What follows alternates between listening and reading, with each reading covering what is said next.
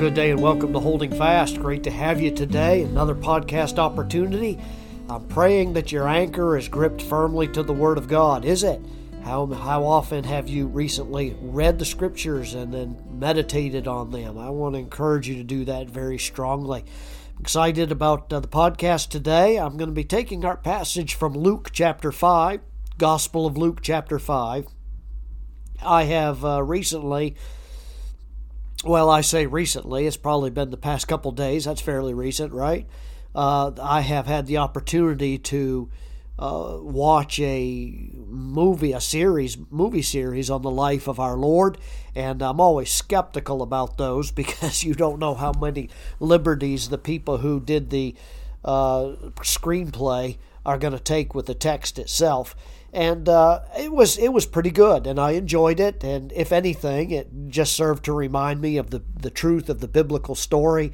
And uh, one of the particular episodes that I was watching was about our Lord teaching by the Sea of Galilee, and the crowds were so pressing on him that he needed to have a little bit of room, and so uh, he w- uh, asked the uh, uh, one uh, the fishermen that owned a couple boats that were right there at the lake if they would allow him to get into them and push push out from the shore so that he could address the entire crowd. Matter of fact, Luke chapter five, the Bible says this. And it came to pass that as the people pressed upon him to hear the word of God, he stood by the lake of Gennesaret, and saw two ships standing by the lake. But the fishermen were gone out of them, and were washing their nets. And he entered into one of these ships, which was Simon's, and prayed him that he would thrust out a little from the land. And he sat down and taught the people out of the ship. And when he had left speaking, he said unto Simon, Launch out into the deep, and let down your nets for a draught.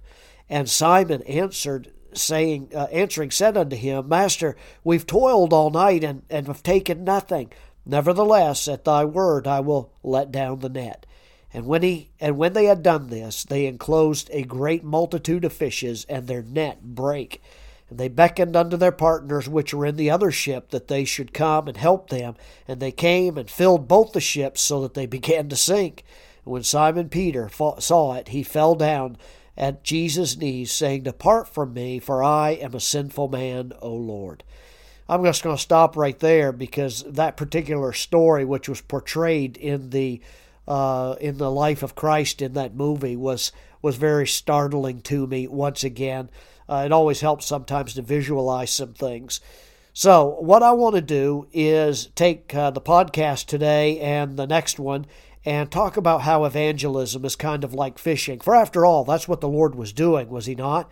We know that shortly right after this, he had called Simon and the others and said he would make them to be fishers of men. So Simon, his brother, their business partners, they were they were fishermen whom Jesus called to a very different kind of fishing.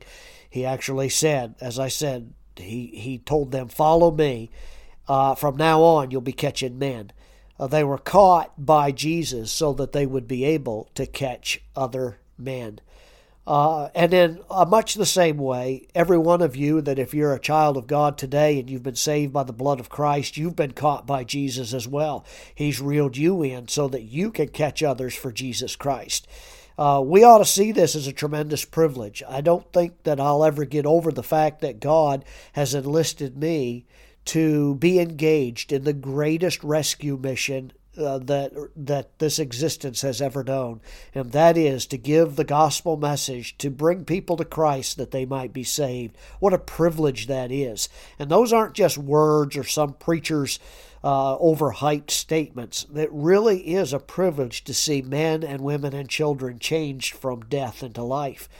Uh, and it's not just that we've been caught. We know that's a great blessing, but that we get to join Jesus in catching others and we follow him so that we can uh, join with him in the work of salvation. Well, what a what a message that is! God is saving him by, them by His grace. He's saving people for His glory. Um, what's amazing to me, and it never, I hope it never passes away from me, is that He's using somebody like me to help accomplish that. Who would ever have thought I mean, if you know Christ today, you know what you're like, you know what your life, how it was lived, you're reminded that that God is using you, and that ought to startle you in many ways. Jesus saves people through the good news of the gospel. And he tells you and me to speak that same news that saved us. And he calls us to be fishers of men, to catch people alive. That's what Luke 5 is all about. Here is a fishing metaphor that Jesus is using. In fact, I think we're supposed to learn from the fishing metaphor to think diligently, really, about what it means and how evangelism is like fishing. I love to fish. Anybody that knows me personally knows that that's one of my great habits. I enjoy doing that. I'd rather do that than play golf because those golf balls just don't get cooked soft enough to eat. Uh, but I love to fish because you always get some food. Uh, just think about this Jesus gets on a fishing boat with a fisherman to do a fish miracle, all leading toward a fishing metaphor.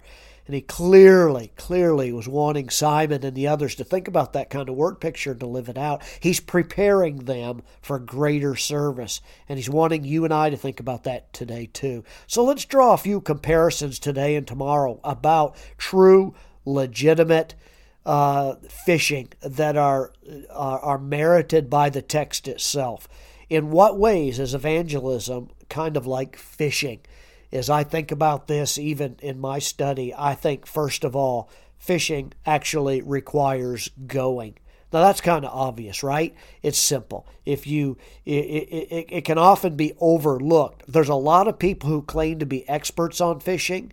They claim to be people who who know where to go and get the fish, but they never actually go. A fisherman has to go out into the water where the fish are.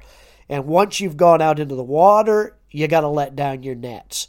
Just sitting in the boat, bobbing on the waves, or standing on the ice without putting a line down, you first have to put that line down the hole.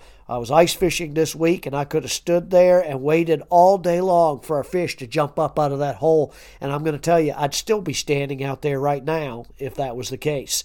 The fact is that you got to put your line in the water and in that way, we've got to go where people are. We need to tell them about Jesus. We need to go and, and, and let out the net of the gospel so that we might reel in those people whom God loves. Secondly, and I'll just go to this point today fishing requires expertise.